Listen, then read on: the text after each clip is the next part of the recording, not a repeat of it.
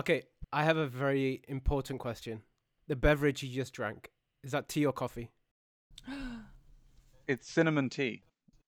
Ooh. I don't know what makes it tea. Like, what makes tea coffee? Like, this is cinnamon tea, but there's no tea in it. Like, Te- technically, it's a tisane if you want. If we want to Ah, play that it's- game, yeah. actually, I do. That's actually useful knowledge. I was gonna go on a Twitter rant. Oh. Oh no! I'm so sorry. I didn't. I please have the Twitter rant. I. I No, no. totally this this reminds me of a time where I, uh, you know, when you go to, I went to a stand-up comedy gig when I was about 19 in Cardiff, and there was this this kind of uh, interactive experimental comedian, and he said some things in life don't have a name, uh, and then he proceeded to list things, and one of the things he listed was those little covers you get to put on takeout coffee cups, and I was actually they're cool. I was in the audience, and I don't know what possessed me because I'm the last person I want to be called out in the audience, right? and something just came over me, and I said, actually, they're called Java jackets. And, and from that point on, he picked on me, and he made me get up on stage, and I, you know, I, I, I deserved it. Oh god. I deserved it. First of all, amazing that you know the knowledge. Second of all, brave, brave. I just learnt it. I just learnt it. I'd been in the US that summer, and I heard someone say Java jacket, and I was using my new knowledge, showing off, I guess. I was on a date. I was on a date as well, so maybe I wasn't trying to. There you go. There you go. Oh, there it Please is. tell me. Mm. Please tell me you adjusted your glasses before you said it. It's You're just- like, Yeah, of course, me, yeah, yeah. It's actually. actually. I was like, the room, went- the room fell silent, and I interjected arrogantly. well, it's it's okay to interject when you're right. But he, right? I taught him something new. I taught him exactly right. I was like, "Excuse me, you're wrong." As a matter of fact. Oh, it's it's like the first time. It's the first time. It's like the first time I learned like the plastic bit at the end of shoelaces. It's like Oh, yeah. actually that's called an aglet. A what? A Little little an, An aglet. An aglet. So yeah, A G L E T. The useless knowledge continues. What about the top, the top bit of an umbrella? Oh. oh, I have no idea. That's uh n- n- the tappy bit when you get the helps you get the rain off. It's for rules. Uh, for rules, I don't know how you pronounce it. F e r r u l e s. For rules. Yeah. Oh wow. Wow. A Interesting. ferrule. What what is its function? I, I'm just like this is the whole episode. Yeah, yeah. It's like mark you for rule. So you're throwing in the pen. And then there's different kinds of umbrellas, and they all have different names. Oh, really? Oh, yeah. I mean, I know there's different shapes. I don't know the names of them. I'm not. I'm not like a- Yeah. a, savant for. Apparently, umbrellas. if your if your ferrule, right, is flat, then it's usually a case. With, it's usually called a telescopic umbrella. Ah, Are you for Because roll? it's a Yeah, Yeah. it's- I googled it and everything. Man. Google doesn't lie. truly. I am blessed to have you here. We'll get taken off air. I think uh, for this many. No, You know, no, I don't you- think so. You know what's interesting that Ahmed always um not you don't complain about, but you're just like it's unfortunate is whenever he does actually play trivia, none of the nonsensical information he has comes up. so Absolutely he not. has like a trivia mind that can never be u- like used in trivia. I have uh, so just- much useless information that could help people, but trivia always is like, well, who married who in 1950? It's like, I, yeah, I- I'm with you there. Or sports nothing. questions, like who who wants to know that? Like you know, Right. Who won the NHL? Like that's not even a sport, right? right? no, Uh, it's just like, in- And the answer's the answer's never Wayne Gretzky, and that's the only hockey player I know. Like, The sports okay. commentators they come out they come out with the most random statistics sometimes. Um, Wayne Gretzky, the first player to shoot whilst on his head with his left arm whilst holding Yeah, the yeah, kitten. exactly. It's like why? Why is that but a they thing? always pre- but they always preface it with interesting fact, an interesting fact for you, and I was like, I'll be the judge of that. yes, it's bold of you not to going to be assume. Wait Yeah, a minute, exactly. Mark. Is that what you said to the comedian? Interesting fact. After pushing out the glasses, I was like, "Excuse me, sir. I have an interesting fact." I was very, po- I was very respectful. I told him, sir. I doffed my top hat that I was wearing. I've just, I have this What people wear in Britain. No doubt, actually, that was the picture I had. Every British citizen has a top hat that they wear out to their comedy shows. Like, Don't tell them all our sounds- secrets, Mark. Uh, sorry, sorry, it's out. It's out.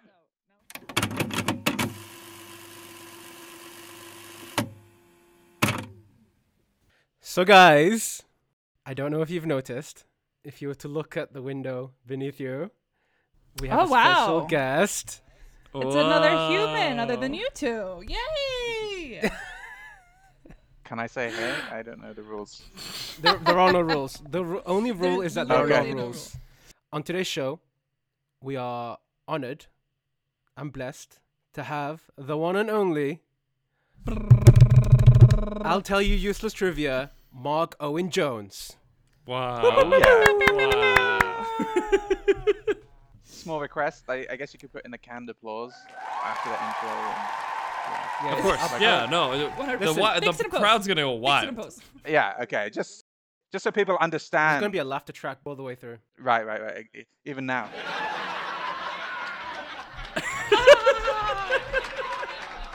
I, I was like they're laughing. I haven't even started. Your time. reputation precedes you. Well, it's it's great to be on on your podcast, everyone. Um, it's uh, the honor is all mine. Uh, Ramadan Kareem for those celebrating. Ramadan To Kareem. those who aren't celebrating. Back. To everybody. Yeah. Everyone, get you get some Ramadan. If you're Yeah, not, yeah, yeah. get with it. Yeah. Just enjoy. Have a nice month. You know what's wrong with that? Yeah, that? no, but uh, you can have a good time anytime. Um, I actually, so I'll, I'm gonna roll back to something that I like had said when we were still like planning the interview. Um, I noticed that your initials MOJ. Um, Oh God. I have to get it out of me as soon as possible. It is like a fire inside me. Um, but but MOJ. Okay, so like I was thinking Dr. Moj and um and I don't know if if that's applicable. Dr. Wave, Dr. Moja, you know, like kind of Yeah, put a little bit of Arabic wave into there. I don't know if you've ever gotten that, but I'd love to call you Dr. Wave for the rest of the episode. Is that like a yes, no? Is that a you can call me. Uh, uh, well, I mean, I don't mind being Doctor Wave. It's better than Doctor Jones for obvious reasons. Dr. Jones. Um, Dr. oh, there you go. Remember that? Dr. Yeah, Jones, exactly. Thanks, Dr. Mohammed. Jones. Uh, you can you can play that song now if you get the copyright. But yeah, that was uh, I had to endure that for some time. If if if your Mhm. listeners remember the Aqua song from the '90s, Dr. Yes. Jones, highly annoying. um, so yeah, Wave is better than that. Although Dr. Jones was also Indiana Jones, he was Dr. Jones, which is a kind of Indiana cool Jones. Dr. Jones, right? Mm, mm, and you're kind of in that same space. I like to think that I'm, you know, apart from the the I don't I don't I don't hate snakes, so I guess I'm kind of braver than he is. But um, There There you you go. go. Better looking for sure. Uh, Yeah. I mean, I don't want to say I'm cooler than than Indiana Jones, but You've heard might someone say say, that. it to you. Before. yeah, I- there was utterances, you know, and and someone did write love on the eye, eye, eye uh, eyelid, Oh. and uh, you know, yeah. So that happened to Doctor Wow. Jones. Happened to me. It didn't actually happen to me. to clarify. So, fa- fake, fake news. Fake news. I wish it did. I wish it did. But that is yet to happen. I, had I known, we probably uh, we, we all would have closed the episode with that for sure. We would have all closed our eyes together and had a love for you, Dr. Jones. Wait, so d- uh, would Mark or Dr. Mark, Dr. Jones, which is Dr. uh what would be kind of like best? Dr. Moj, Dr. Banana was another one, Moza. Oh, Um, Mozo, no, that yeah. Well, that's uh, no. That- That's a, uh, that's a um, whole I thing. thi- oh, is it? I don't. I don't want to go down that road. Yeah, yeah. It's a, it's a. well, Whoa! I think I think you've just uh, opened Pandora's box I've- there, Ahmed. You opened I it. feel There was a door. I feel like there's this light at the end of this road that we like. It's just calling for us to go down. So Well, On- it off the record. I mean, I don't. I don't know if it's. Uh, yeah, I don't know if it's a, a, th- a relevant theme for your podcast. It's just that.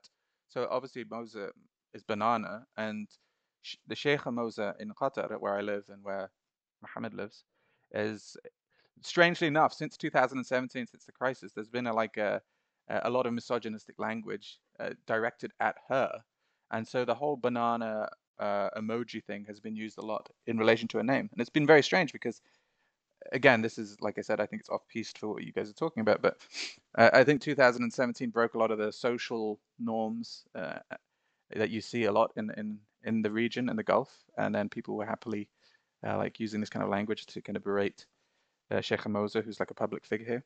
So it's it's a s- it's a strange word in Qatar. that There's like there's uh, kind of connotations to it. oh, Right. No, and I, I honestly, I don't think it's f- too far off topic. Okay.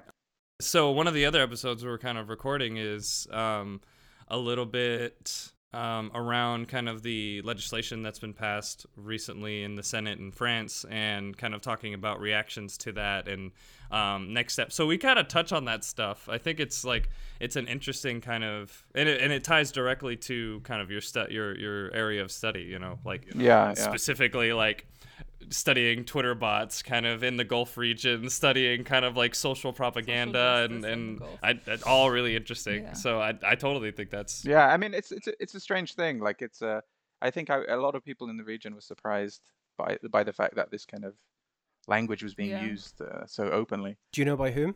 Well, I mean, sometimes it is these unknown accounts, but um, I mean, there's one particular Twitter account that has become notorious, uh, which is a UAE-based account, UAE underscore 3G. Um, I think it's, uh, I think it's, I don't, can't remember his first name. If it's uh, something Mazrouei, but um, yeah, he's he's been reported countless times by every Qatari, I think. He even has his full name on there. Uh, yeah, I believe so, but no one's 100% sure who he is. Um, there's all sorts of Ah. rumors as to who runs the account, but yeah, he's he's he's been the strange. I mean, again, I, I again, I don't want to get too sidetracked. I don't want you to sidetrack you No, guys. it's fine. If you were to if you were to say that there's a very particular, like, okay, so using making fun of the Sheikha Moza and using the term banana is quite esoteric. She's not the ruler of the country. Uh, Mhm. she's known because of her role in this educational foundation called Qatar Foundation. I wouldn't say she's that prominent, particular. Yet for trolls to suddenly attack her because, uh, you know, she was connected to the previous ruler is really bizarre. So if anyone else pi- picks up that language, then it's also strange. There Mm. was this whole strange thing. I, I remember, you know, I don't know if you remember, Wael Ghonim, the the Egyptian, um, he he became very well known at the beginning of the Arab uprisings in 2011. Uh, he created the page, page, Facebook page, we all Khalid Saeed, uh, which became really well known, and he became like a figurehead of the Egyptian uprising. And then suddenly, at the beginning of last year, I know he's had some health problems. He started obsessively tweeting about Qatar, but also talking a lot about Sheikha Moza. And it's like, how? Why is this guy who's suddenly? Why is she the focus? Yeah. But yeah, why is he talking about it? Which was odd. And then, you know, there was it, it didn't seem to make sense. So I, I don't know. It's um, yeah, obviously as someone who studies disinformation, it makes me wonder if there's like these kind of networks of people who who Mm. engage in this kind of rhetoric and and they're all kind of connected. I don't know. But yeah, it's a random aside about bananas. So No, I- that, I mean, Speaking a- an bananas. educational and per- pertinent aside. In short, that's a hard no to Dr. Mo- uh, The Dr. said, yeah, that, that- I'm just saying, you might confuse. no, you. no, we're off that. We're off that for Alright, sure. So Dr. Moj or Dr. Wave it is. Got it. Yeah, Dr. Wave.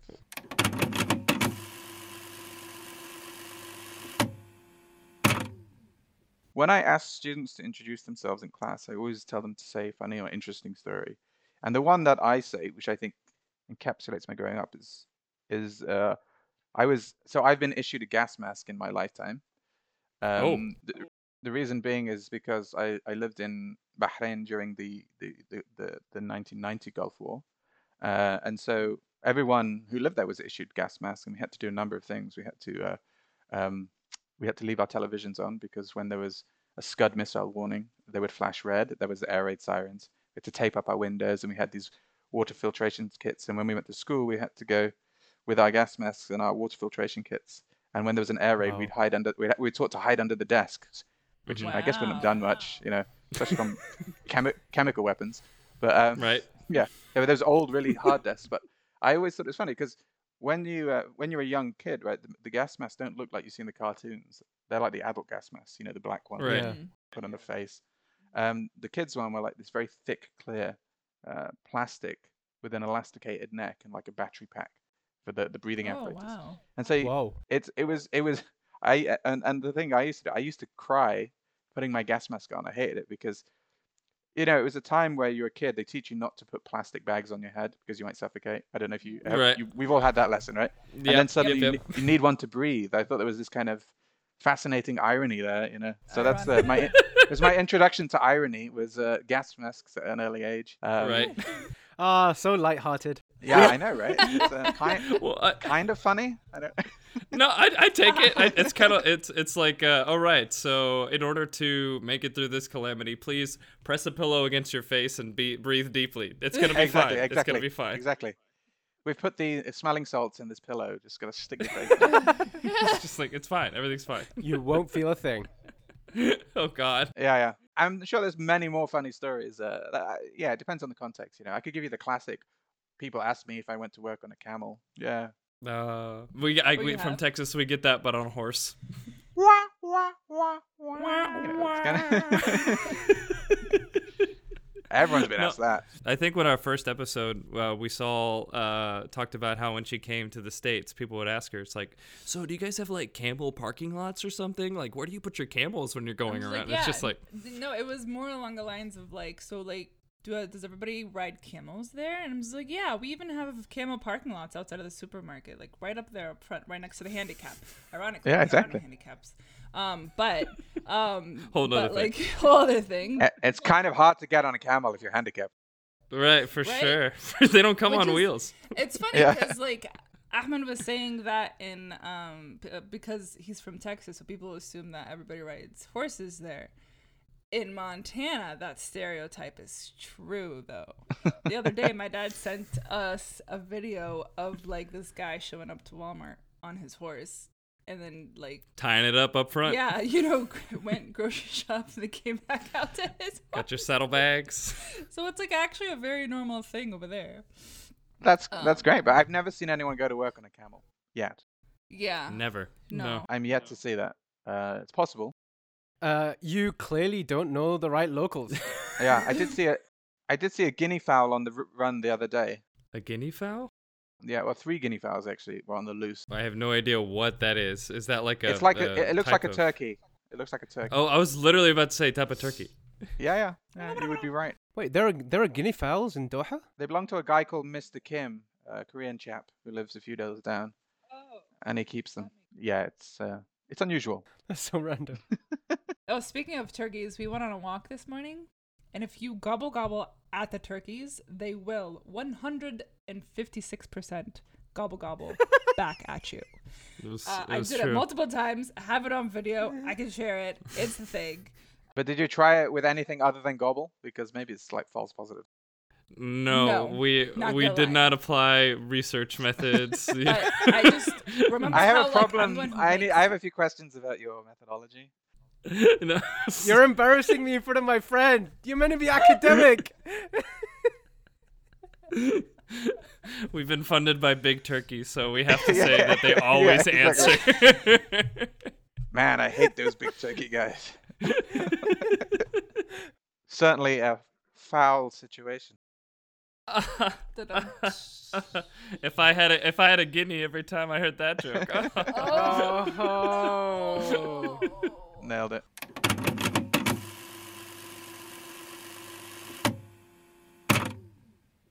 Welcome to Third Culture Block, a place where we have conversations about everyday experiences that shape the stories in our corner of the human narrative. I'm Wissal Jibril. I'm Ahmed Mustafa. I'm Mohammed Ismail. And I'm Mark Owen Jones. Oh, br- oh man! Oh, One hit a wonderful. He went. ka-chunk, He went for the ka-chunk. full name. It's always the But full he name. did it with his podcast voice, you know. So, speaking of Mark and his background, tell us a little about yourself, Sir Mark, Sir Mark Owen Jones.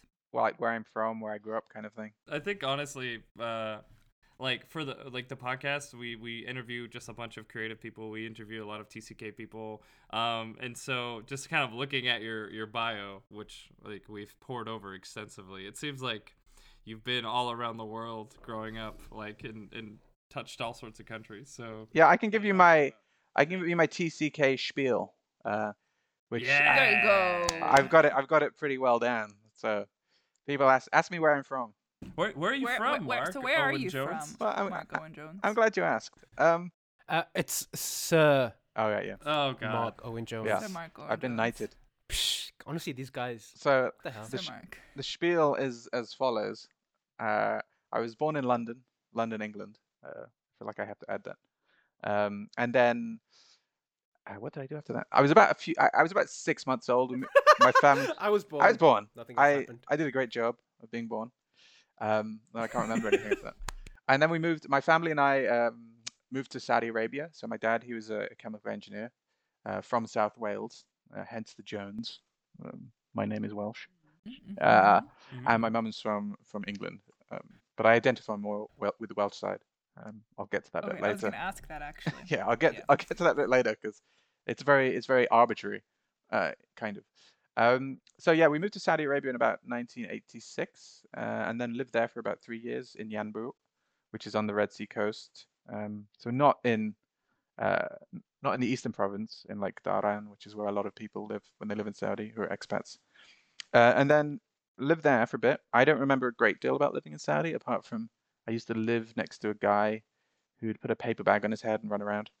Um, that's literally Oh. yeah. Oh, I know. It's a very strange memory. And I actually remember I remember playing in the Red Sea and picking up hermit crabs. That was kind of cool. Um, but that's that's Oh, that's amazing. that's pretty much it. And and actually no, we you know like yeah, and yeah, photos of my family on the beach. Um, we used to go to the beach a lot. There wasn't much to do, I'll be honest with you. Um, and then uh, in about 88 we moved to Bahrain where um, yeah, where you know, we got there just in time for the first Gulf War or the second Gulf War depending how you define it. Um, yeah, like you went there for the war, Uh, or was yeah, it just we kind were of like coincidental? we were too far away from the war, so we wanted to get Ah, a, a bit closer gotcha, to the action, right? You know. Gotcha. You know, I mean, you know, you got those people, you know, tornado chasers. so Yeah, exa- gotta- exactly, Gotta exactly. no, so yeah, I think I think it was just you know the um, you know my it- obviously Saudi is is is is very different from Bahrain, and my dad had an interview in Bahrain, and it was it's just a more uh, I think lively place for for someone like him and my mum who who'd grown up in the UK, and there was a great community there in the town of Awali, which is which is like the, the kind of one of the first oil towns in, in, in the Gulf region. Um, so yeah, from about 1988, we we lived in Awali, and it was I went to primary school there, um, briefly going to the UK uh, at the end of the Gulf War. And there's this kind of irony: lots of people left because of the Gulf War, but because the war was so short, by the time everyone arranged to leave, uh, the war had ended. So, so Oh, it's just like, uh, oh well. so I, I went to school in the UK at the end of uh, well, during primary school, but like after the Gulf War, but because of the Gulf War. Um, then went back to Bahrain. Um, did most of my primary school there, and then briefly went to the UK for for for the end for the last year of primary school, and then I did a year of boarding school, which I hated, uh, and then went back to Bahrain for most of secondary school, where I did my GCSEs, which are like exams that you do in the UK when you're about 16, and then I went to right. and I went back to boarding school um, for my A levels, which is high, high school or like uh, when you're 17 and 18. I, you can translate this for the US audience. Um, Yeah, of course. yeah. Of course. What's the equivalent? High high school? What's middle school? What's a middle school? Uh, Hi- it's a thing. Middle school. I, I don't know. We I, we have. it's when it's when you go upstairs in the elementary school building. Oh, When- okay, right, right. When you're in elementary school, but you get to go upstairs. Yeah. I just associate with the films where you know kids go and on the first day they get bullied and pushed into a locker, uh, or maybe that's high school. Oh yeah. 100%. No, that's Fact that's every kid. Ah, okay. actually. That's middle school until high school. Yeah, that's when your backpack is bigger than you still. Um, you're still growing into it. Yeah, Yep, exactly. yep. Yeah. You taste toilet water. It's great. Exactly. So What? you know, I don't. I, Mohammed, we need to. You need to be introduced to you, North American bullying, right? So, uh, really, really. Just- you need to be cultured. yeah, there was there was no North American style bullying in my boarding school. uh, Although boarding schools are noted for specific forms Oh, wow. of, of bullying. It's a lot of hazing as well in boarding There, schools. yeah, right? usually there is. I mean, I just I, I went to this boarding school for two years in Cheltenham, uh, but a, a group of us actually from Bahrain we went there, and and there was a fu- kind of funny third culture reflection. So about seven of us from Bahrain, we all went to the same school called St Christopher's in Bahrain, and then we went to the same boarding school in the UK in Cheltenham, and it was quite funny. I remember a, a- bunch of kids saying to us, "They're like, you guys from you guys from Bahrain are really strange," and I thought, "What, what do you mean we're really Right. strange?" Yeah. Uh, no, no, it wasn't being racist or anything. Like we, we were quite a Right, right. eclectic, eclectic bunch. So it's like, yeah, it's, it's strange. It's like you're five years older than everybody else. Um, I was like, oh, interesting. And Hmm.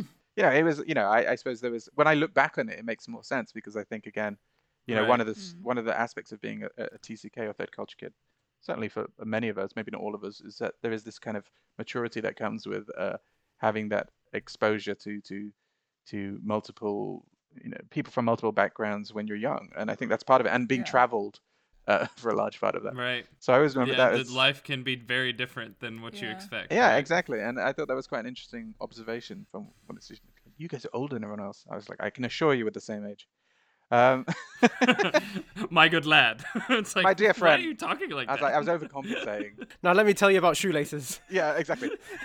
I like, I think you'll find we're the same age.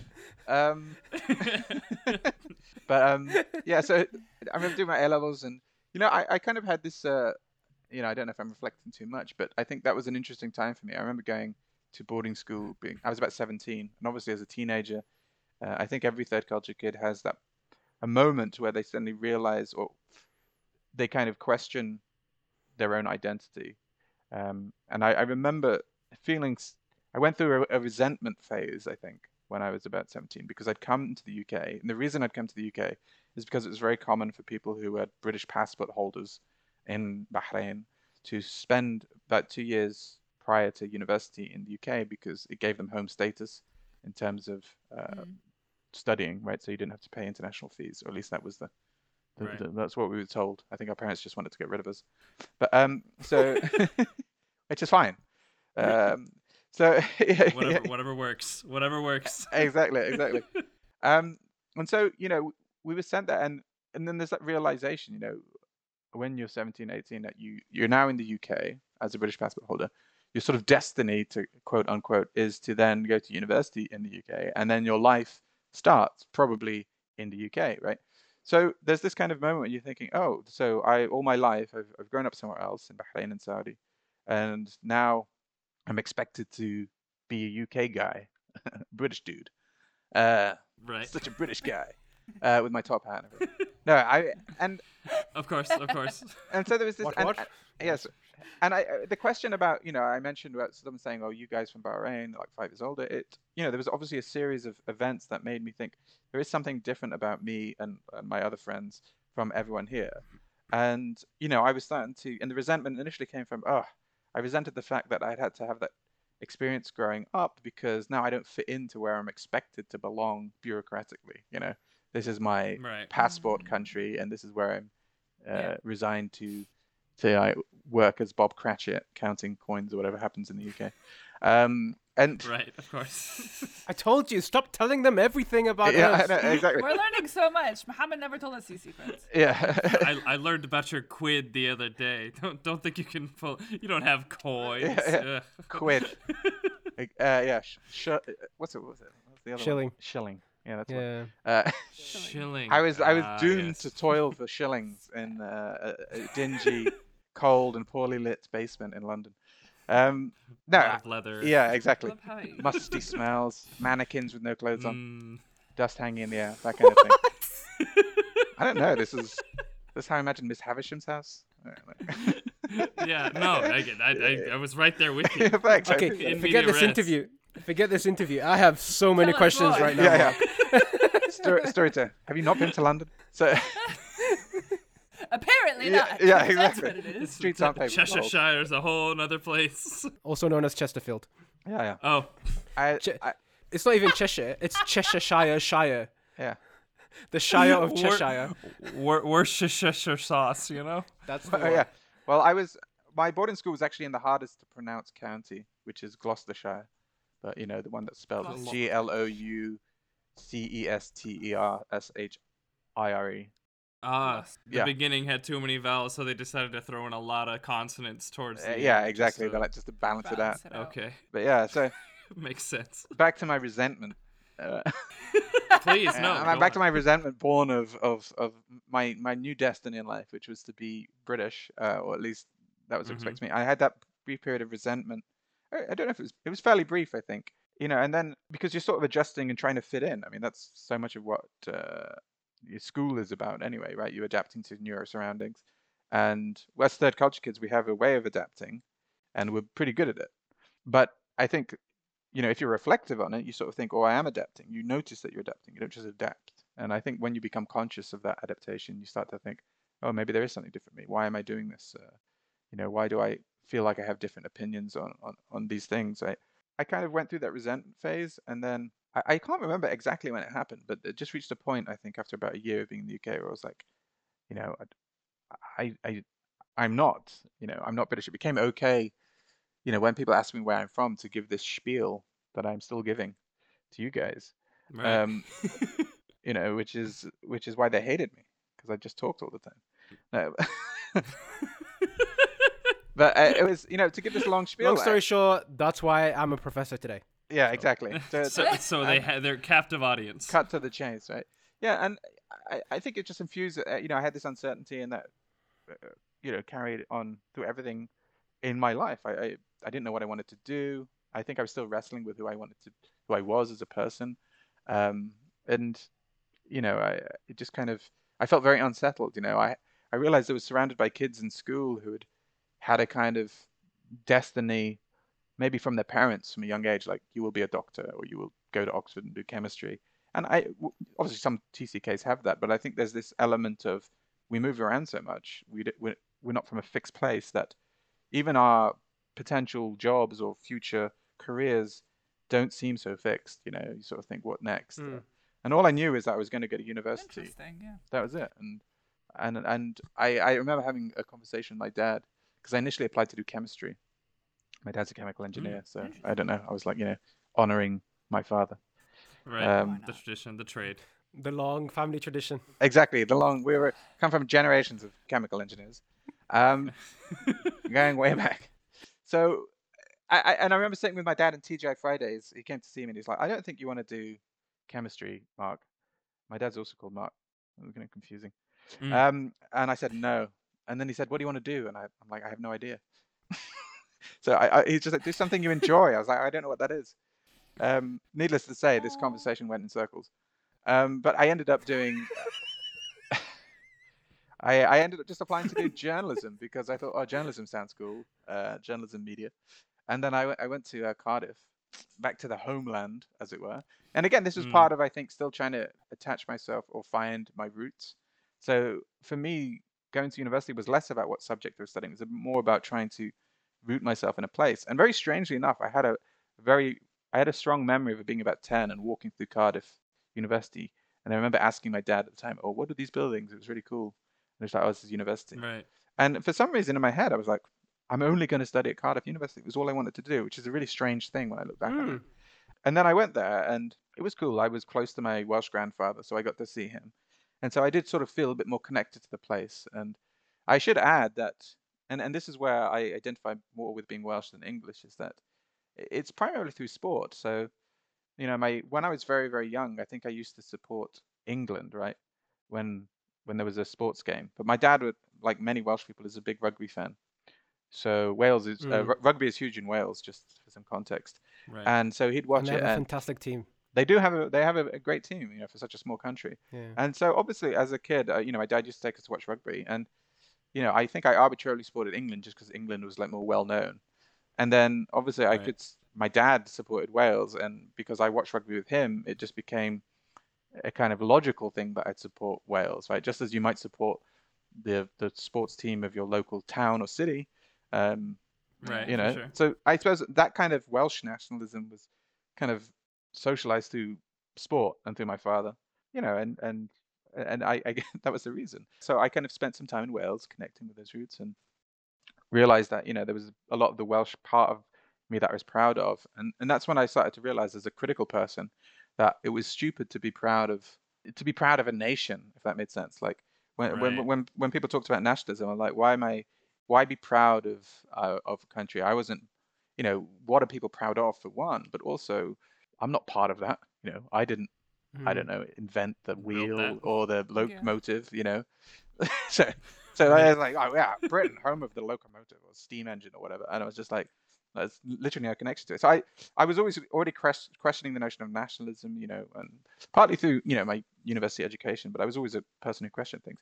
So the idea of nationalism was always an arbitrary construct to me, and I, I and I began to just find things in a place that I thought were were interesting in terms of history. So I became very attached to like the kind of socialist communist roots in Wales, and my own grand Welsh grandfather was a kind of communist miner, and you know from a very working class background, and I just sort of you know I I, I- think for for me I, I have this kind of very strong memory of him yelling at the TV because he had really bad hearing towards the end of his life, and so I'd walk down the street and I could hear the TV like blaring from about four houses down, and he'd either watch like politics or or sport, and I just remember him yelling at footballers because he just said, "Oh, they should all be paid the same," uh, and that idea always resonated with me. and uh, I was like that idea. And then you know, oh sort of- god, the commie, the commie miner, just like they should all Yeah, be paid the same. I know. And then I like I am. I became him. Um, so, Wait a minute. Why is it? Why is it two one? It should be two two. Yeah, exactly. What is going on here? she'll get the same. But it, you know, it, it just got me again. I, I think it, it it made me um, more interested in the kind of uh, idea of of peoples and ideologies and movements and identity rather than things like nation and state because a nation is a um, you know heterogeneous mass of different people and, and nationalism is often a top down kind of endeavor Right. and, and so I, you know, and, and I started to think, you know, and I think as well, and it's when I say I'm not English, it's not because I don't like my English side of the family. I love them, but there's always that association again, and which I, I think is erroneous. That England is the more sort of colonial center, and I think as as I attached myself more to that Welsh side, it became a bit more like I feel I can, I want to be close to that side because it felt more like you know the kind of uh, counter colonial center, if that makes Mm. sense. Uh, but that was just one aspect of it, you know, because coming out of towards the end of my my degree in Wales, again raising these issues of identity, I was so annoyed that we'd not been allowed to study Arabic uh, growing up in Bahrain. Like I I remember our parents had requested Mm. it, but we weren't allowed to study Arabic in school, which is it's changed now in most Gulf countries, but we, we you know from the age of three we studied French, so all the kind of uh, Arab kids would take Arabic lessons, and all the non-Arabs would go and study French. It was this really weird. Wait, what? Yeah, it was. Was that a governmental thing or a school thing? Well, I'm I'm not sure in retrospect, but um, I think it's something that the government could have legislated against, and I think later they Yeah. did. Uh, I mean, my theory is always that it was like some sort of old colonial thing, but I think in reality it was probably the fact that a lot of the kids they were going to end up going back to wherever their home country was, again inverted commas, and so that they wanted to sort of prepare them to learn French, you know, because even if you're from Australia, apparently you learn French in school. Like this was the, you know, uh, Oh but, wow. Mm. but even that is a kind of stupid way of thinking. I mean, it was a British system, so maybe going back to Britain, they expect people to learn Right. French. But like at the same time, I, I find it hard to reasonably justify why they wouldn't allow people to study Arabic when they were in, uh, you know, a country that's official language was Arabic. It was absurd. So I was, I, I was, That's so. yeah, it's weird, right? Yeah. Okay. So I I assume that you just had learned Arabic growing up. I mean, I learned And, swear words um, and stuff. Of course. it's the first thing you learn in any language. Yeah, right, exactly. But uh, do you think not growing growing up not learning Arabic in Bahrain kind of is connected to, or I guess, was part of the factor that disconnected you from you know having Bahrain and this national identity of being like from Bahrain or growing up in Bahrain, or was it even a contender for kind of identity at the time?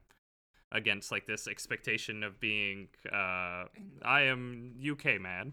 yeah, I am UK man with top hat. I Um, am UK man. Well, With a top hat. yeah, I think. I mean, I like the way you put it there. I think, but yeah, because at this point, clearly there was something in me that was coming to terms with my identity, right? The exploration of Welsh stuff. Then this sudden desire to learn Arabic. Well, not a sudden desire. This kind of resentment again. I feel like a lot of my moments are fueled with resentment. Uh, resentment that I had not that I had not um that we weren't allowed to study Arabic. It was it was a really strange thing for me. But this was a really Mm. overwhelming desire, like came from within. And there's it's very strange because there's very few things in life that I think have driven me to take certain courses of action um, that have really defined my life. Right, like I said to you at 18, I didn't I didn't know what I wanted to do, but I knew that I wanted to go to Cardiff and be in Wales and study. And then the next thing I knew in life was um, I need to learn Arabic. That was that was just super clear for me. Um, and so I think this is, you know, for me, this is what I'm getting at, and this will hopefully answer your question going through it because this is the pro. This was the process, right? This is the process of coming to terms with my my upbringing and de- determining that oh yeah, it's okay to say that I'm from Bahrain, despite what lots of people might say. You know, it's okay to say that as part of my identity, and this is where I'm coming to. But yeah, so I I wanted to learn Arabic, and then I I, I did like um an English teaching qualification in, in Prague that en- enabled me to teach English abroad. And I I Mm. I thought you know the plan was to go to the to somewhere Arabic speaking and learn Arabic whilst teaching English. Um, you know that's the dream. So I was applying for jobs. I even applied for jobs outside uh, the Arabic speaking world because I still needed a job, right? I mean, I wanted to learn Arabic, Right. but you know, you got to make money at the end of the day. so I ended up with like a job offer, and, and and the Gulf wanted too much experience, and I knew if I went back to the Gulf, it would be very hard to learn Arabic because you know, unless you're really absorbed in or immersed in, in the place, it's kind of hard to learn it actually. And also, I'd grown up in Bahrain for fif- Right. 15 years and I hadn't learned Arabic, so I don't know what I thought was going to change if I went back. I'm like, all right, guys, Didn't quite stick. I'm back. I got unfinished business, right? So I ended up having this job Right. offer in in Sudan and uh, Indonesia, and I thought, you know what? I'm sure Indonesia would be really fun. Sudan looked pretty, pretty grim, if I'm honest. Uh, but I was like, you Mhm. know, I'll go to Sudan because I'm pretty sure if I go there, I'll have a better chance of learning Arabic. Um, so yeah, I, I decided to go to Sudan, um, which was, I mean, it was an amazing, amazing kind of year. Uh, very, very difficult in many ways, but also kind of brilliant in others. Uh, but from an, a language learning perspective, uh, you know, I, I, I really kind of got to grips with Fusha and some Sudanese Arabic.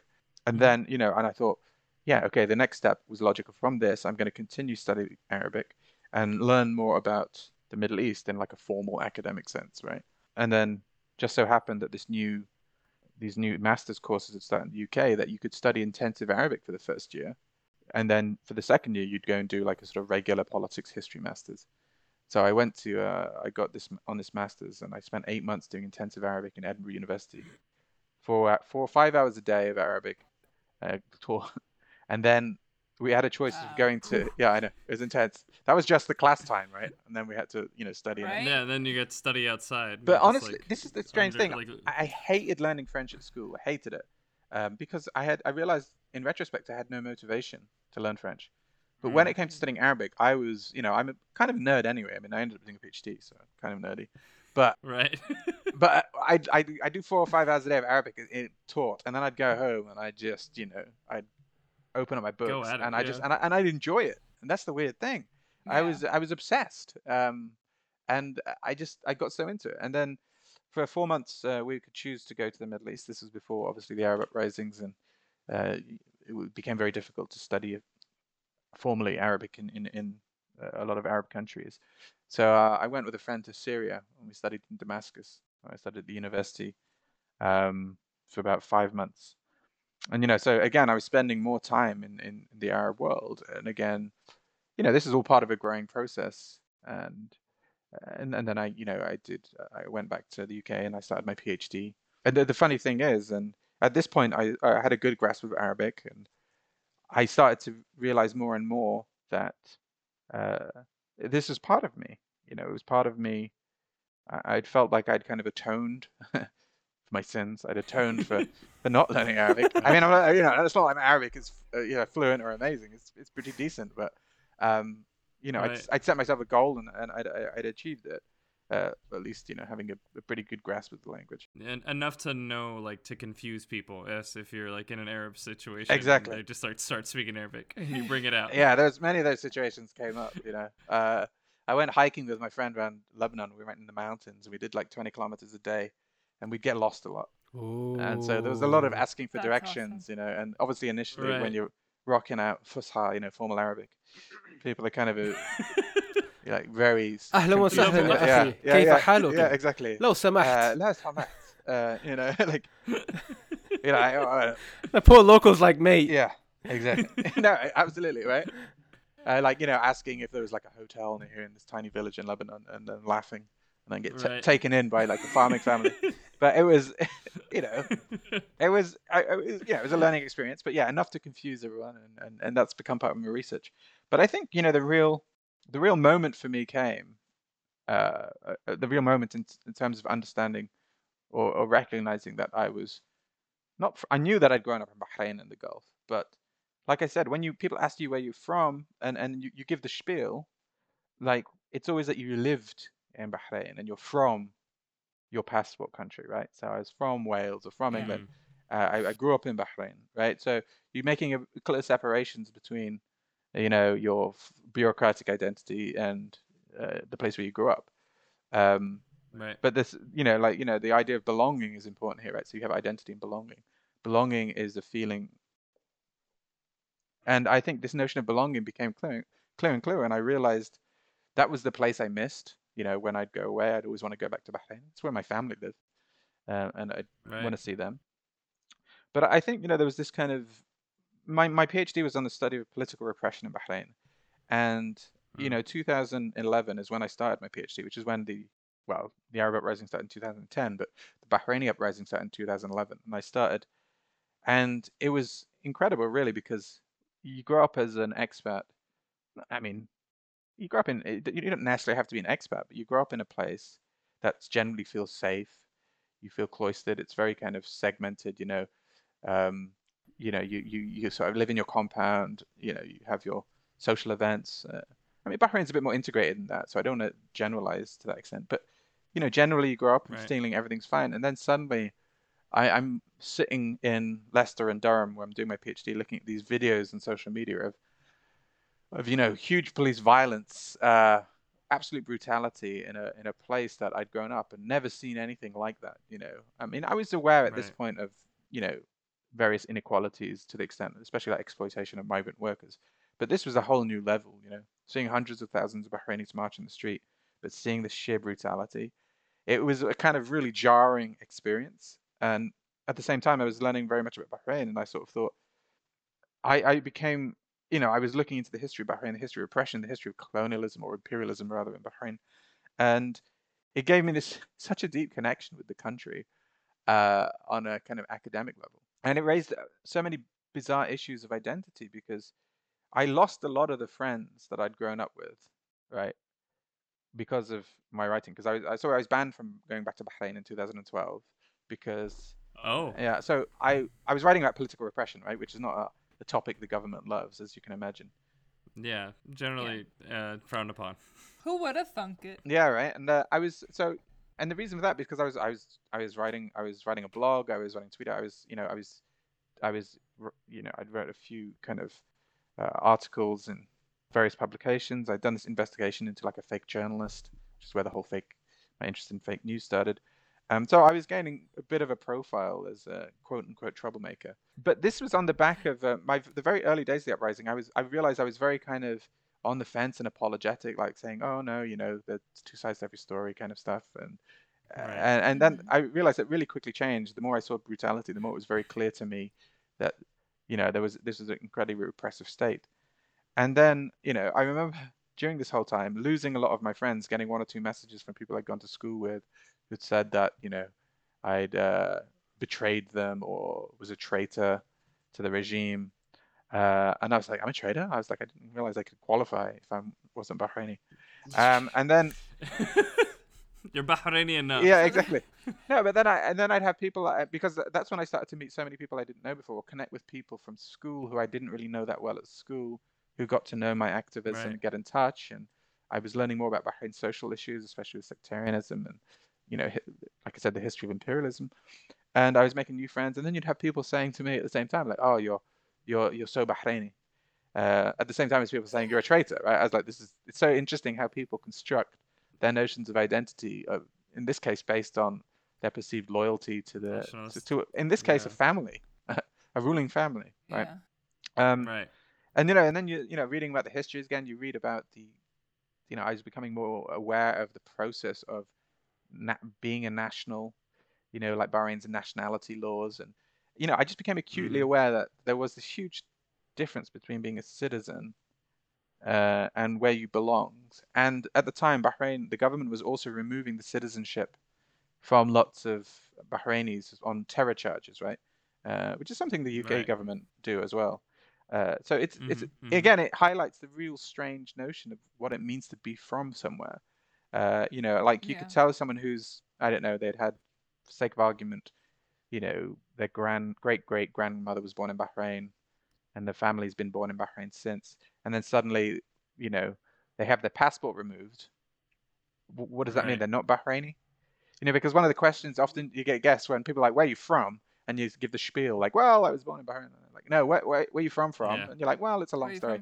They're like, "Where's your passport? What's your passport say?" So like, what's your what's your mhm. documents? Show me your document. Well, we were, we, yeah, no, and like we were, we actually we had an episode about it where there was some legislation that was like going to be passed, going to be passed about how Libyans outside of Libya Yeah. would have their passports stripped, and it was like you no longer have this artifact that says that oh, you know, like okay, I can show you I am Bahraini, like you know, oh you got this accent, oh you don't you don't look Bahraini. It's Yeah, like yeah, what do you mean? Like and then like people who know Bahrainis like and say oh you act like you're you're from Bahrain, Yeah, right? And it's just like trying to God, trying to yeah. yeah. I love it. Like you don't look Bahrain. Like you know, imagine like saying. I mean, you know, there's that classic. There's that classic. Uh, that video is like where you from, and I think it's uh, it's it's an American an American comedian, and there's this uh, this white guy jogging and uh, an Asian American woman jogging, and they sort of just bump into each other and say hi. The white guy's like, "Where are you from?" Uh, and she's like, "Oh, I'm from like San San Diego," and he's like, "Oh no no no no, no. where you where you f- where you from?" And she's like, uh, "California." Uh, and then you know, it's like, no, no, no. You know, where your parents from? They're like, also San Diego. But where did their parents go from? Oh, Korea. He's like, so you, so you're Korean. Uh, and then, like, uh. and then she's like, no, I'm American. And then she asked him, she's like, oh, where, where, so where are you from? And he's like, oh, I'm just American. Um, you know, just uh, yeah. American. just American. It's like, no, no, but where are your parents? And she's like, does the same thing. And To do the Yeah. yeah, and she's like, he's like, I, I, Ireland. And she's like, oh, so you're Irish. Also, Also, you're you're Irish. yeah. So and again in any any society there's or any country i think there's a normative assumption of who belongs right and who i- Right. who Yeah. is the dominant force and power and often that's reinforced through these structures so in the us there's certainly a lot of people who who think to be american is to be white right and obviously that's Right. changing thank god um, that assumption but some, some, sometimes the assumption comes through without malice most of the time it comes through without malice like the guy asking that Yeah. question wouldn't have thought he was being racist or doing anything wrong right so if someone says to me like you don't look Bahraini or where you're from from, they, there's no malice intended. Um, Right. It's it's a completely normal question. Uh, but you know, at the end Mm. of the day, if you're a kid who grows up somewhere, and that place shapes your mind, your brain, your emotion, that's and you feel like you belong to it, That's right. it's perfectly valid That's to say fun. you belong to that place, that you're from there, right? Because you know what, Yeah. what right. as a kid, what's that got to do? with What's you know the the bureauc- bureaucracy got to do with anything? Um, Yeah. hmm and so when people say, "Oh, you know, you don't look Bahraini, where you from?" What they're saying is, you know, you don't look Arab, or you know, Right. Which which I, I can understand. But at the same time, when you, I mean, there's so many layers of complexity to this because It's, the- it's this idea of like, okay, so like, what do you claim as home? Like, what is home to you? Like, what does home smell like? What does home like look like for you? And and it, Yeah. you can't. That's not decided by a government body. no, Yeah. no, it's like, well, of course not. I mean, it's it's actually outrageous when you think about it. You know, it's a, it's a, it, it- it would be considered offensive in many circles. Like if someone was to ask you, like again in the U.S., you know, yeah, but where are you really from? I mean, like I think as TCKs we're so used to this question, it doesn't offend us. We we quite like to know where people are from because we know there's an interesting story there. Um, and I, I think Mohammed and I had this conversation as well. We we like talking about identity, and so we know what people mean when they ask it. Uh, but there's a difference between asking it as an accusation and asking it as a, a question of intrigue, right? We also discussed the fact that we tailor our answer depending on who's asking it. Yeah, absolutely. If the person in front of us, if we can feel that they're asking out of intrigue, we're like, well, you know what? I was actually born in Yeah, Libya, yeah. and then I moved to the. Leicester, yeah, and let's then I the did spiel. the. But if it's someone who's like, oh, where are you from? From I'm like, oh, I'm from the UK. Yeah, yeah, just whereabouts Midlands, mate.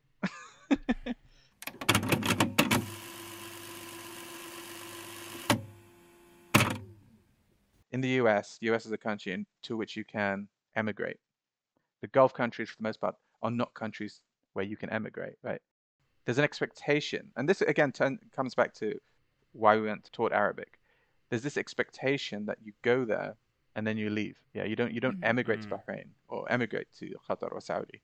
One of the like reasons transience kind of. it's a transience. It's an enforced, legalized transience, and it doesn't come from the migrant workers who go there necessarily. Some of them, yeah, some of them have the expectation that's what they want. They want to go there and they want to go back. But you have to bear in mind that kids of migrant workers who grow up in these places have a different relationship with their parents, just as any first generation, second generation, third generation, uh, you know, you know, immigrants would. It's normal. Um, so there's a difference between my parents' identity who grew up in the UK wanting to go back versus the identity of myself and my friends who grew up in that town and have a very different relationship. And the way I talk with my friends about going to Bahrain, it was always home.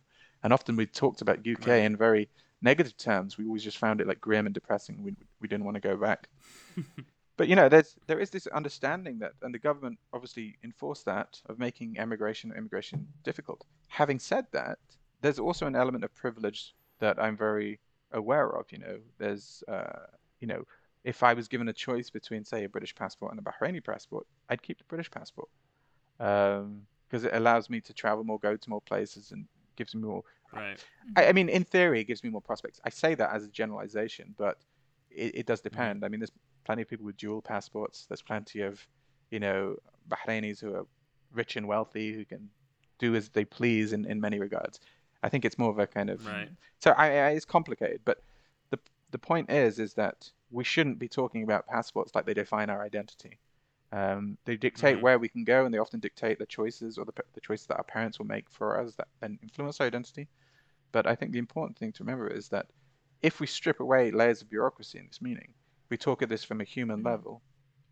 You are from a place if you grow up in a place. It's it's as simple as that, I think, in many ways, right? Because no matter where you're from, so even if I came from like a, I don't know, a, I don't want to say it, it, it makes it difficult because I can't even say Bahraini family, because if I say Bahraini Mhm. family, then you know what I mean. You know What exactly what I mean. What it, what it, what you know, Yeah, you know, yeah, it's yeah. like uh, yeah. What, does, what does that mean? And Yeah. I, you know, because my parents wouldn't identify as Bahraini, so I can't say Bahraini family. Uh, I don't Right. identify solely as Bahraini either. I, I, I just think it's interesting. Like, uh, the, I, I feel like a good summation is like the people who reached out to you saying that you're you're so Bahraini or that you're a traitor. Um, like are people from like all over the world, right? And they weren't saying like, "Oh, let me see your passport first. Like, it's like we grew up together. There is a community we kind of built around Yeah. this. This experience shared, like, like zeitgeist almost, where it's just like this is this is the what we're going towards. This is the life that we have to live. Um, and so like that's not a paper. That's not even your parents. That's not. It's just like That's like a shared. that. Yeah, it's like a shared human experience. Yeah. Um, A- Absolutely. And defining for for them to be Bahraini in that sense was was to be loyal to that particular upbringing that we had, and an implicit part of that at the time that wasn't clear was Yeah. acknowledging that the regime or the current regime were were the legitimate regime. That was part of it somehow. Uh, which is really interesting. Yet for the opposition, the ones who said, "Yeah, you're a true Bahraini," were the ones who were opposing the regime. So in a way, for them, Right. Yeah. the identity marker was about solidarity with them because that was a, a different truth, right? So people often Yeah. project what they believe to be an identity onto others uh, for various reasons and instrumentalize it uh, for for their Yeah. right. for, for whatever reason, right? And that ties nicely to the adapting point that you made earlier. Yeah, I, well, this was this was it, and, and I just real and, and I had been realizing for some time that, you know, what does it mean to be from somewhere? You know, when we talk about this whole notion of people having their citizenship stripped, uh, you know, in a place as well where people who come in to to fight on behalf of the government get citizenship, they call naturalization, Mm. and they, their their citizenship is therefore contingent on their loyalty to the regime and defending the regime, right? So the whole notion of citizenship became this currency about loyalty to a particular family, Mhm. uh, the ruling family of Bahrain, and and that for me made me really reject the idea of citizenship because citizenship became such an obviously constructed thing. I, I know it is anyway in any Yeah. sense, but it was so clear of how citizenship was being utilized as this tool. Then it strips away any of the pretense that actually citizenship is a good way of identifying who you are. Uh, and then I sort of realized, oh my God, yeah, I'm I, I Bahraini, and I mean, what it's a word, Bahraini. But all I'm saying when I say that is that I grew up in this place, and this place shaped me. The Right. experiences I had shaped me. The particular set of experiences that are quite unique and shared, shared cultural, shared social experiences of a certain group of people who grew up in that country are things that I identify with and. Yeah. things that are a part of me. And and that's what I'm saying. You know, Uh, Right. that's all I'm saying. Uh, it's it shouldn't be a contentious claim. Right, but it, it's hard to say that when someone asks you, like, "Oh, where are you from?" It's like, Yeah. "Oh, well, you know, there's this soul Yeah, shared yeah. But what happened human identity." Yeah, it's yeah, Yeah, like chapter one. Yeah, it's really arbitrary though, isn't it? Don't you think? Uh, and I think we Yeah. mentioned this when we were discussing this in person, where it's like the people who went over to England. The English today are not the original inhabitants, but when they went over, there was almost like a, a deadline, and then they said, okay, anybody who came into the country after this day After is this not point. English. Yeah. You are an immigrant. Well, so are you. You just happened to immigrate before me. Yeah. So it Yeah. depends of like how far back do you want to go, and it's it's such a bizarre thing that we've constructed. If you were in this country at a specific day, or if you have this piece of paper, then you can identify as this nationality. Otherwise, where you from from.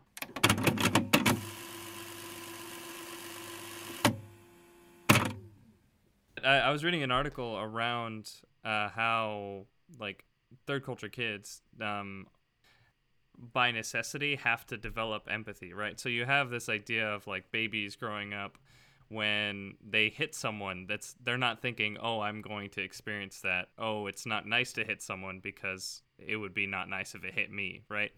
Um, as a as a tck you kind of learn that lesson by growing up and and meeting all sorts of different kinds of people and developing this empathy um because like you recognize that there are people that are so disparate and like who grow up so differently but at the same time um there are commonalities in kind of the human experience. Um and so it's really interesting just that that warmth that you're talking about. I i, I did like a study abroad in chile and it was me and an American guy, and our host dad um, was like, you know, like the Americans, they're like, they're cold, but you, you know, like you're oh Arab, you know, you have like the commonality, Yeah. and it's like, oh well, you know, that's kind of a stereotype. And he was like a really cool guy, and he's like very worldly Yeah. too. But it was just like this, this. He's I- projecting this- onto your Arabness. You know, it's like it must be an Arab. yeah, exactly, exactly. But I, I honestly, I think it was it more along the lines of just like like a TCK thing. Like I feel Yeah. like this casual, um, like, oh, I know you from somewhere ness that happens. I, I sometimes wonder if it was like a, a you know another thing that we you know I, upon reflection as I got older I realized about the community that I grew up in. And I don't know if this is again a common a, a common thing in, in all TCK communities is but the town that we grew up in you socialized with people of all ages including adults at all the kind of gatherings which are often at people's houses and so something and I, again I, this might be a specific point but people have often related to this that you know the, the kids from Awali where we grew up were you know you could talk to anyone. And part of that was because you socialized with people who were like in their 40s when you were sort of either the 13 14 or whatever. Right. um, and that became a normal thing. And maybe that in some communities that aren't tck communities is a common thing too. Uh, but i think in, in many places certainly what i was told in the uk it wasn't all that common certainly not uh, not common in the past 10 or 20 years. So I, I think there's something about the way the community existed that shaped our personality but i do think that warmth is something that tcks often have. It's a yeah it's it's a really important quality. It's quite hard to define Right. but i think it exists And it's not to be like elitist or anything. It's just like, oh, you have to Well, have this. no. Yeah, I mean, you were kind of better. No, but uh, it's it's to it's it's kind of we, talking. we are about this- joking, but we're not. Yeah. Same, well, same, but different. I, I had this friend who said like, oh, you know, you certain kinds of people like they who experience like deep and life changing grief growing up, like they Right. are more emotionally like uh, aware and emotionally kind of Right. cognizant at an older age. And uh, i took offense to that because i was like i had a pretty happy childhood. I don't know about that. Like i'm pretty emotionally on the level but um I, it's, it's this kind of thing where it's like it is kind of like you know maybe not full trauma but like mini trauma of just like starting re- restarting starting restarting like having well that a, is considered a, a thing yeah. I think even the literature points to that that that constant uh, displacement and in terms of attachments you get is a form of a form of trauma. But even empathy empathy i think empathy can be shaped by traumatic experiences uh, and traumatic experiences might not also shape empathy but i think there's something about being um, exposed to people from different parts of the world with different traditions different practices.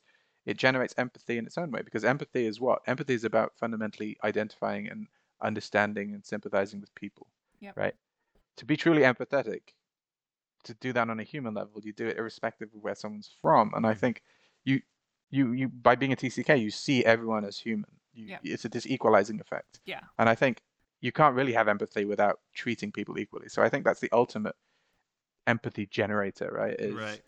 is just being exposed to difference. Yeah. which, Mhm. which is why when you go to larger cities where people are exposed to people from different cultures the level of understanding is a lot higher whereas if you if you were to go to Mm. smaller towns the stairs last longer the level of They burn. understanding yeah the level of understanding plummets and the the knowledge of the other person is is almost zero so if you don't look like them it all of a sudden i remember i went to south france uh, to visit a friend his mum is French and his dad is English.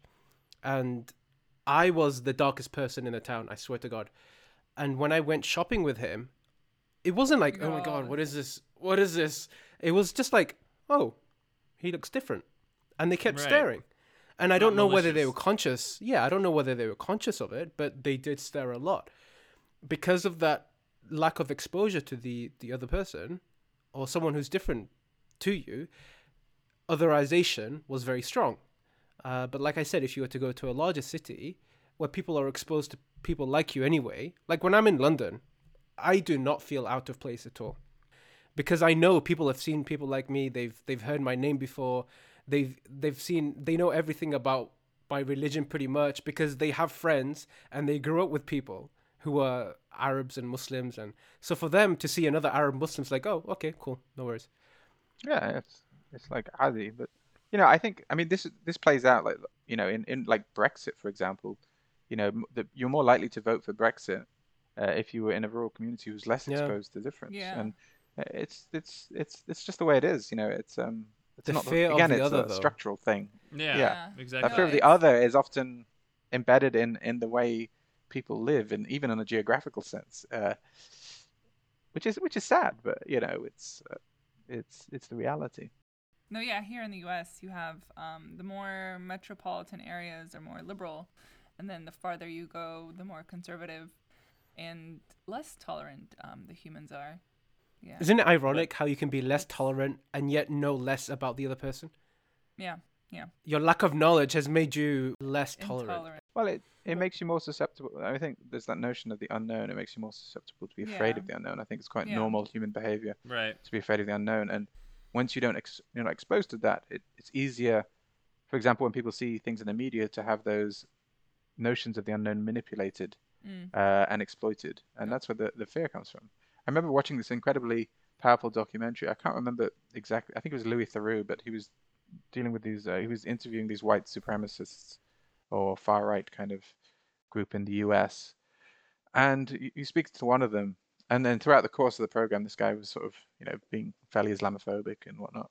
And then at the end, Louis Theroux introduced them to this. I think it was a Syrian refugee family, and they had a very young daughter. I think, and uh, she'd lost, I believe, a limb uh, in the war. And when this guy met her, this uh, kind of white nationalist, it just it just changed totally. It was the strangest. It was. I mean, it was an amazing thing to see. Mm. Right. You know, because he was seeing this kid, this family, and it's just like it stripped away any of those prejudice, and you're just like, this is just a normal family, Mm-hmm. uh, and his empathy was kind of created. So that lack of contact is is so damaging, I think, to people's em- empathy, or it can be exploited so easily. Right. It's like Daryl Davis, the guy who converted 200 KKK members.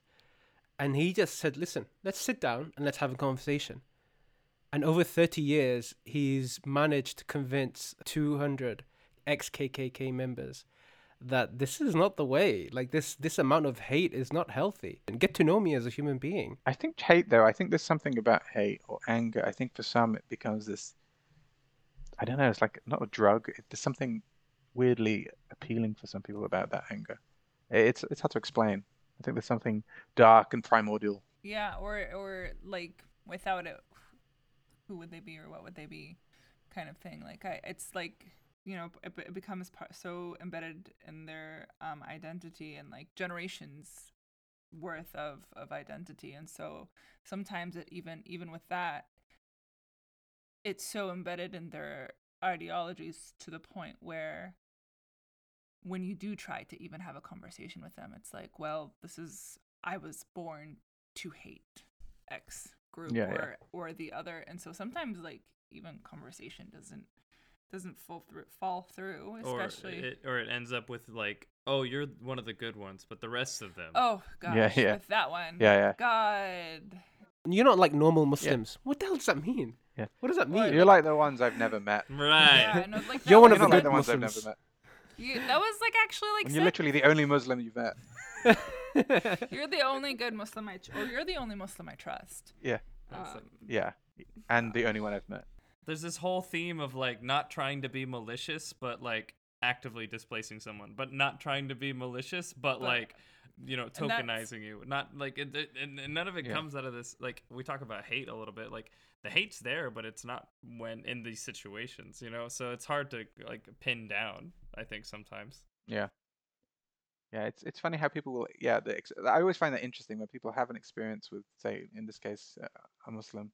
They've probably not met many Muslims in their life or any, and and their first reaction would be like, "You're one of the good ones," as opposed to the logical thought isn't, "Oh, I've met a Muslim and he's nice. Maybe all Muslims are nice." no, It's, no, I met a Muslim. This must be an exception, Right. It's even though I've never met. It's like it's really bizarre. I also read that there's I forget what it's called. It's like a reflection bias or, or something along the lines. Anyway, so it's this idea that this deeply set truth that you have um, gets challenged and giving up that truth and giving and and giving ground on that to understand someone else is like it, it's the same process as like going through the stages of grief, right? Like Mm. you you have this this safe idea of of how everything is and then that's shattered and now you're you know denial bargaining like all of that Yeah, yeah. because you you can't like to admit to this is to admit that everything I've been doing has been wrong and moreover Right. like I did that you know that that's that those are Right. things I said uh and, and so it's it's interesting that Yeah, you um, wonder if ego's involved. I always Right. Oh, wonder this when yeah. anyone has to confront their wrong. It's a very strange because to, to you it's almost like you know when you think even on a I'm beyond this kind of uh, existential thing. You know, you get in an argument with someone and right you realize they're right. It's hard to admit you're wrong, yeah Mhm, mhm. and I, I, that must be some deep rooted thing, right? This this ego, yeah no. especially when it comes to something really kind of important uh, about identity and Yeah. what shaped you. I don't know why, but it's become kind of like I'm wrong, thus I am weak, and I am like that. That's been a very Mm. like Right. I, I don't know if it's like a global idea, but I've seen it in America a lot. this is the really weird thing in any other part of our lives if we are the same person 20 years later that's chalked up as a failure but Yeah. if for example a politician comes out and changes his mind because he's been you know introduced to some new evidence which lo and behold might actually change his mind no oh he's flip-flopping ah he's not a strong politician the public ingrained Yeah. that into them so now any politician and i guarantee you i guarantee you 100% boris johnson knows for a fact that brexit was an awful idea but he cannot publicly state it because he will be crucified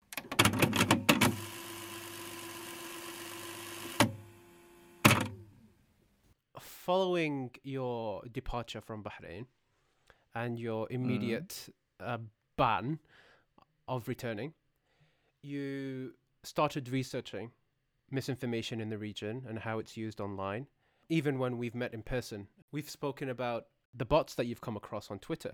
Is that something you always intended to get into, or is it? Did you just co- happen to come across it through your research?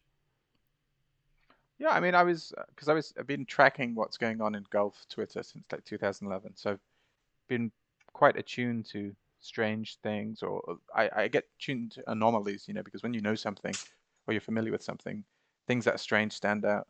Hmm. So I, I, mean, I was just looking at Bahrain one day, and I started to see that there was loads of strange activity on this hashtag after the government had just, weirdly enough, removed the citizenship from this uh, cleric in Bahrain.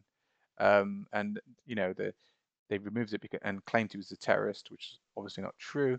And then all these accounts started saying, "Yeah, he's a Shia terrorist," um, and you know it was it was just really interesting to see that all these kind of odd accounts uh, were sort of diluting any legitimate debate or discussion with all this clear propaganda. And I was like, "Hmm, that's interesting." And then I started to study the accounts and realized that you know they were all created on the same day. They were they had a very limited discourse, and that's how I basically got into this kind of social media manipulation space. uh, by looking at those kind of accounts. And the more I looked into it, the more I realized this was such a big problem. Like any discussion about in Arabic on the Gulf was just dominated and by by loads of bots. Anytime there was a controversial topic, for example, Saudi killing civilians in Yemen, or you know, um, I don't know, critics within it was mostly coming from Saudi critics within Saudi criticizing a government decision. You'd see all these bots swing into action. So it was obviously that it was being used to drown out debate and as a censorship tool. So I became really fascinated by that, and that's what I've, I've, i mean, I work on bots, but you know, there's trolls. Bots are obviously automated accounts.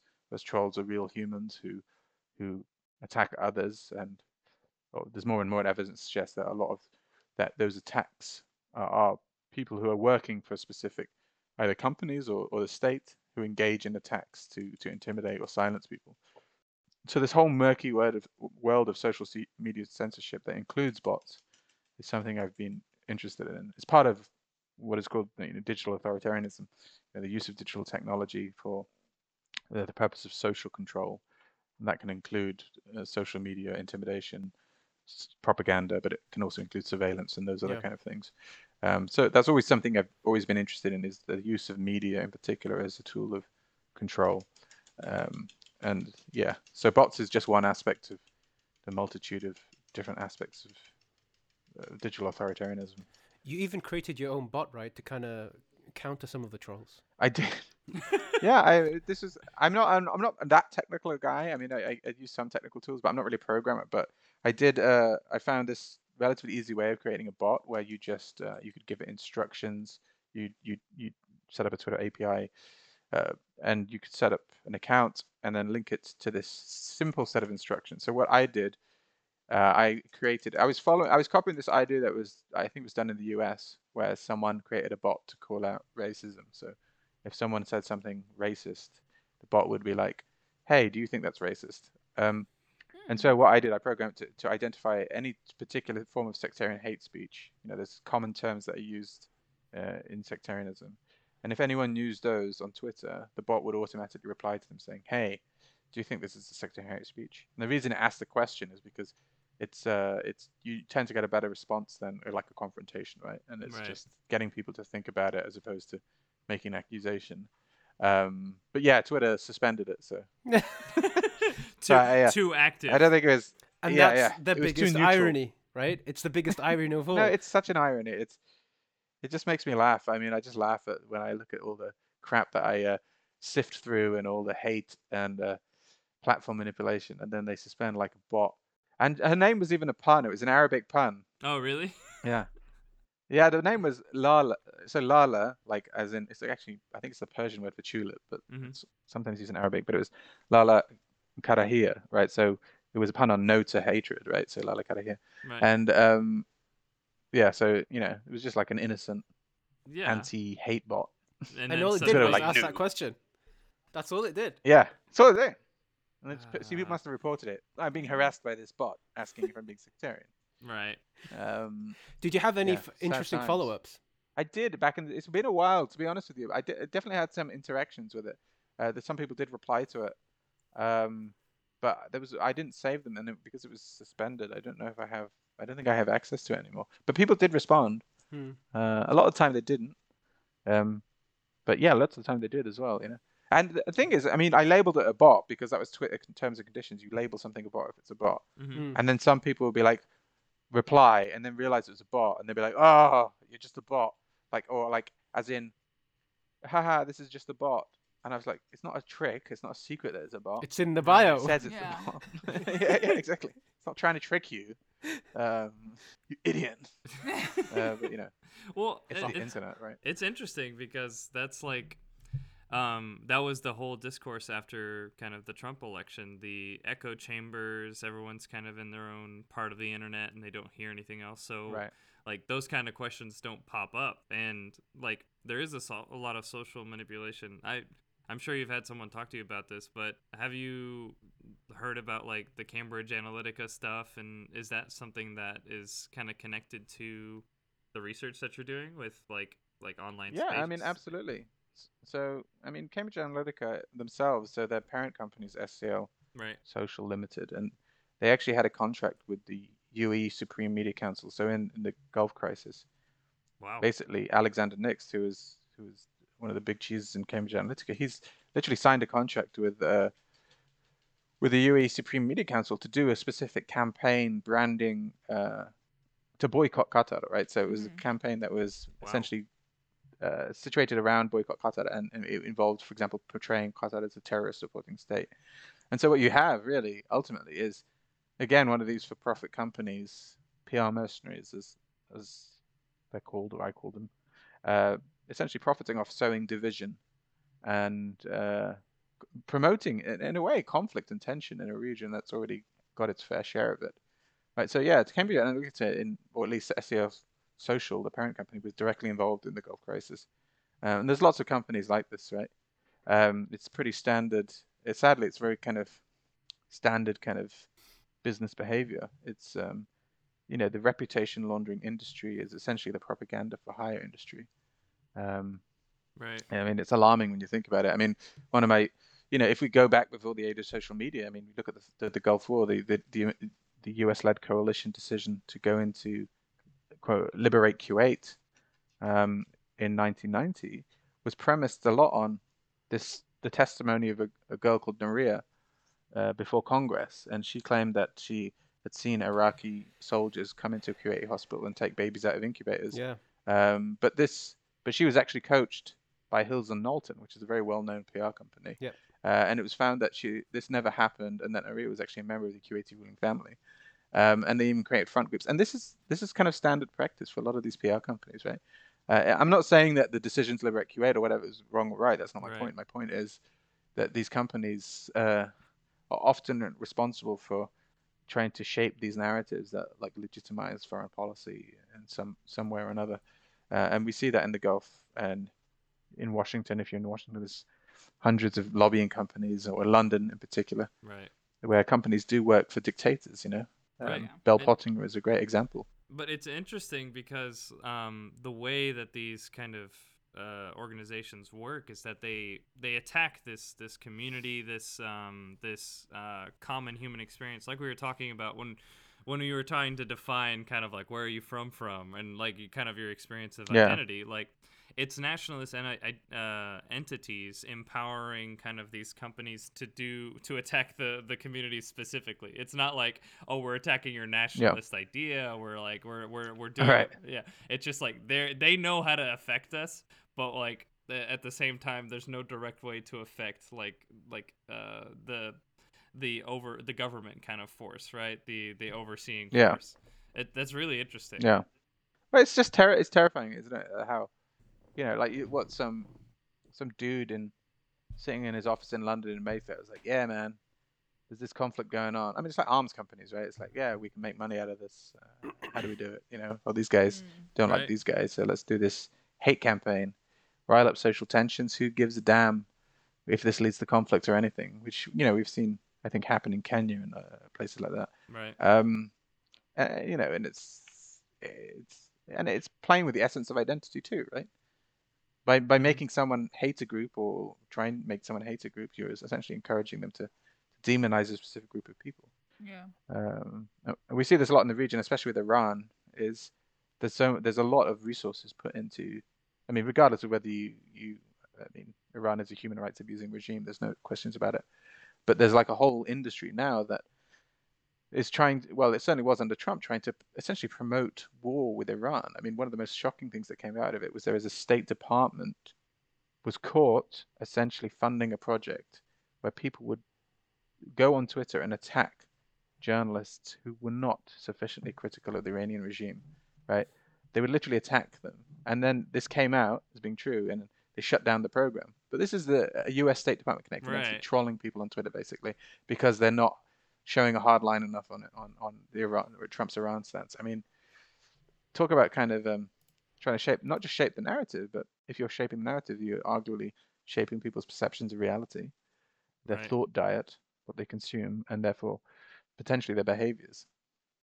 So is your research around kind of understanding, exposing, and interacting with like social community manip- manipulation via social media, or is it like with the goal? Is the and I guess as a separate question, is it aimed at finding countermeasures to it, or just like the the countermeasure is the awareness? Yeah, I mean, I think it's more the latter. So I, I do the monitoring, I try to document it where possible, and then I, you know, make my results of my investigations public, again to raise awareness, you know. Um, because my experience has taught me, for example, like you can a lot of this in order to deal with a lot of the the manipulation that we see in the region, you know, it would be the responsibility of Twitter to have better measures in place. But Twitter, you know, I make an argument in my book that's coming out in September on this, is that there's an element of, you know, digital. Plug away. Yeah, no worries. Uh, I'll just uh, digital authoritarianism, but um, sorry, digital Orientalism, and and this came out recently. You know, there was a, a former employee of Facebook who basically said that Facebook took longer to respond to complaints in regions that weren't seen as uh, would uh, seen as they wouldn't be a PR nightmare for Facebook, right? So the argument I make is that for places like the Middle East and the Arabic-speaking world, so long as Twitter are profiting, um, there's no need to take action on, say, the regimes that generate the most profits. I mean, Twitter's biggest market in the Middle East is Saudi Arabia by far. Um, you know, there's there's there's little political pressure for them to do much about manipulation in Saudi. It's not like Iran, where you know America have a more hostile stance to Iran. So if there's Iranian manipulation, they'll jump on yeah. that because it's political pressure. So it's kind of they let it be. So I know you know I can my skill set is more focused on just exposing these uh, campaigns and you know sort of uh, raising awareness about them. I was at an EU kind of uh, roundtable on disinformation and tackling disinformation, and Facebook and Twitter invited, and Facebook sent a guy who was very proactive and very willing to listen to often a lot of criticism. Twitter just didn't send anyone. Oh um, wow, they're too cool.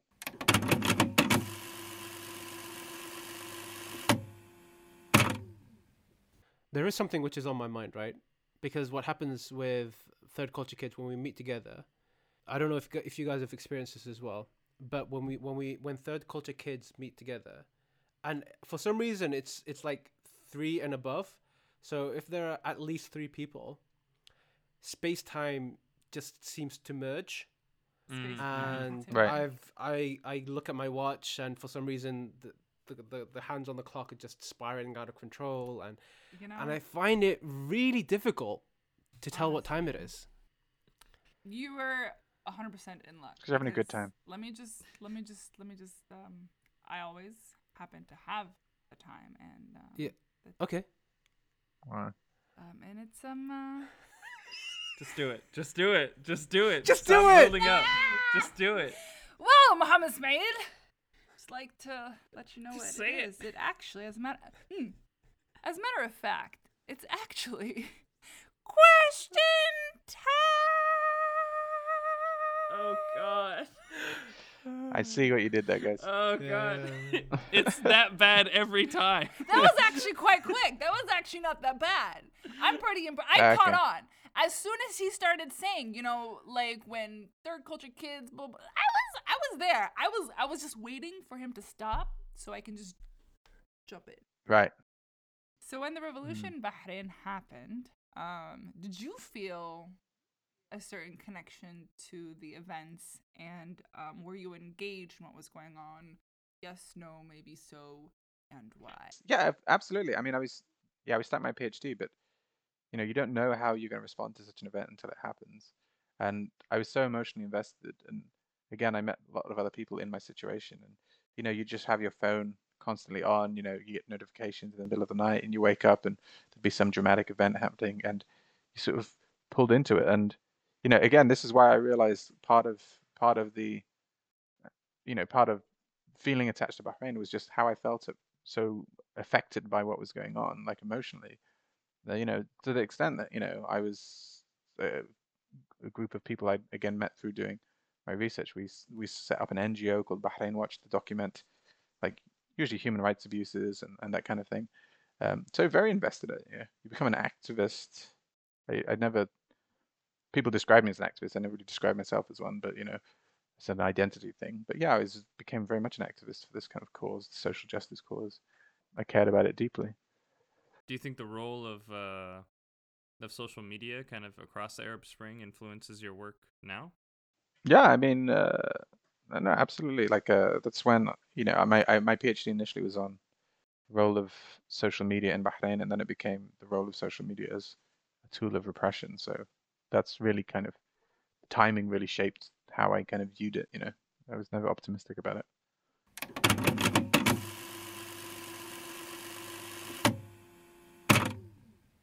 Thank you so much for listening in. We look forward to hearing more from y'all on our Twitter and Instagram pages, both Third Culture Block with a three. This is Wisal Jabril, Ahmed Mustafa. Muhammad Ismail. And Marc Owen Jones. Hey!